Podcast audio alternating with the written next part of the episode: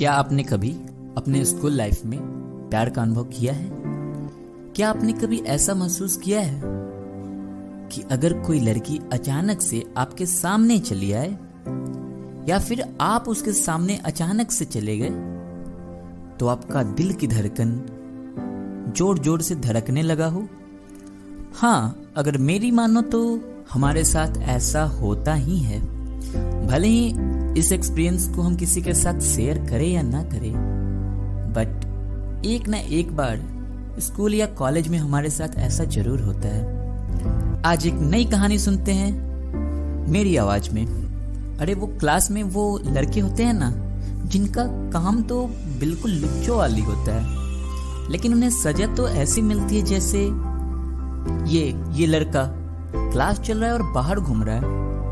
Teacher उसको पकड़ते हैं और दो झापड़ लगाते हैं और उस लड़के को टीचर बोलते हैं, गंदी मछली, पूरी तालाब को गंदी कर देगी। और कभी कभी तो ऐसा लगता है कि, बेचारा, वो तो इतना कूट रहा है जितना उसने किया भी ना हो। खैर, वो मैं ही हूँ। स्कूल की उन खट्टी मीठी यादों को तो हम भूल ही नहीं सकते हैं। और खास करके मिश्रा सर का क्लास जो मैथ्स की थी और त्रिकोणमिति जब पढ़ाई होती थी, उसे हम कैसे भूल सकते हैं? त्रिकोणमिति का एक सवाल, वन बाय कॉस। सी पूछने पर हम लोग बहुत ही ज़ोर से चिल्लाते थे, सेक्सी! खैर, टीचर तो फॉर्मूला ही सुनते थे, बट हम लोग उसे सेक्सी! मतलब समझ रहे हो ना? ये सोचकर कुछ ज़्यादा ही मज़ा लेते थे और हँसते थे। इस तरह से हमारी स्कूल की लाइफ बहुत ही मज़े में बीत रही थी। और कुछ ही दिनों में बसंत पंचमी, यानी कि सरस्वती पूजा आने वाली थी। हम सभी बच्चों ने चंदा एकत्रित करके सरस्वती पूजा का आयोजन किया था। उनमें जो बच्चे चंदा दे सकते थे, वो पैसे देते थे, और जो बच्चे नहीं दे सकते थे, वो पूजा की सामान दे देते थे। जैसे कि प्रसाद का सामान, गाजर बैर और भी बहुत तरह की चीज़ें। फाइनली आज सरस्वती पूजा आ ही गई थी और मैं एक पीतल की प्लेट में मोटे मोटे गाजर को काटकर प्रसाद बना रहा था। चूँकि गाजर बहुत मोटे थे, इसलिए हम लोग अमित का मज़ाक उड़ा रहे थे और बेचारा अमित एक कोने में चुपचाप बैठकर पटाखे काट रहा था डेकोरेशन के लिए। इन सब में मैं खोया हुआ ज़रूर था, पर मेरी आँखें मेरी आँखें तो चारों ओर सिर्फ़ उसे ही ढूंढ रही थी। तभी मेरी नज़र अचानक से मेन गेट पे गई और मैंने देखा, सांवली सी चेहरा, काली आँखें और लंबी बालों वाली, हाथ में पूजा की थाली लिए हुए, वो किसी राजकुमारी की तरह चली आ रही थी। वो कीर्ति थी। कीर्ति मेरे क्लास की नीडर और बातुनी लड़की थी और वो पढ़ने में भी बहुत अच्छी थी। और बस यही कारण है कि हम सभी लड़के उसके सामने मूर्ख पंडित की तरह लगते थे। इस कारण से मैं हमेशा उससे चिढ़ता था, पर उसके लिए मेरे दिल में बहुत इज़्ज़त थी। पर ना जाने क्यों, वो मुझसे हमेशा लड़ती रहती थी और गुस्सा करती थी और ना पढ़ने की हमेशा ताने देती रहती थी। पर पता नहीं क्यों, वो मुझे फिर भी अच्छी लगती थी। वो हर दिन स्कूल समय पे आती थी, यानी कि नौ बजे। लेकिन आज सरस्वती पूजा थी और वो नौ बजे तक नहीं आ पाई थी। और मेरी आँखें इधर उधर सिर्फ़ उसे ही ढूंढ रही थी।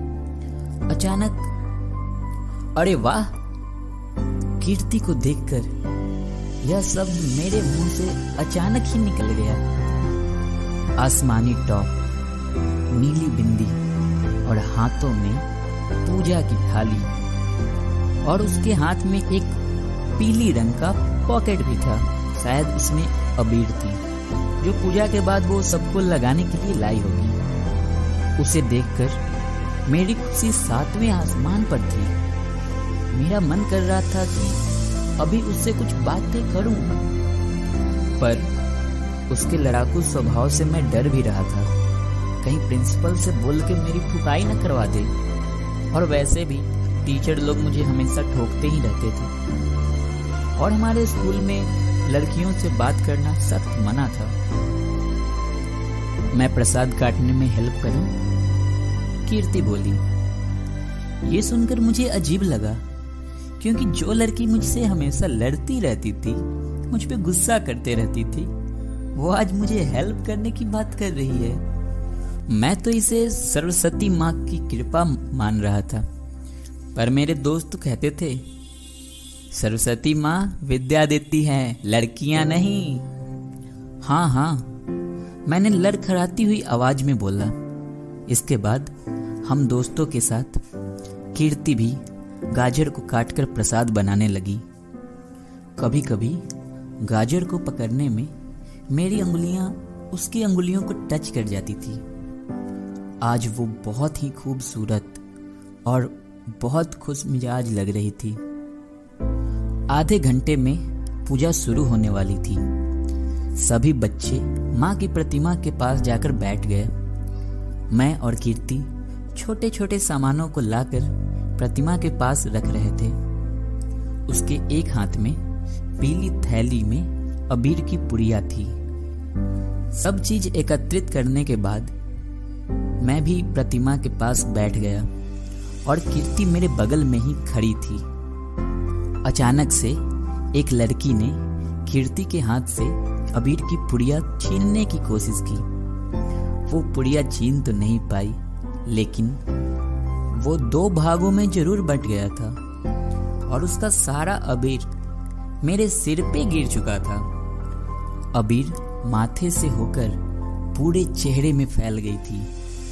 मेरा चेहरा अबीर से लाल हो गया था और उसका चेहरा शर्म से।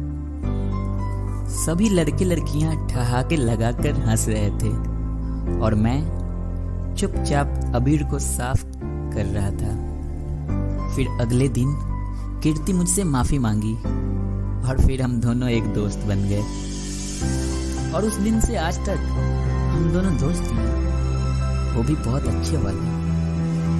और इस तरह जाकर हमारी कहानी समाप्त होती है।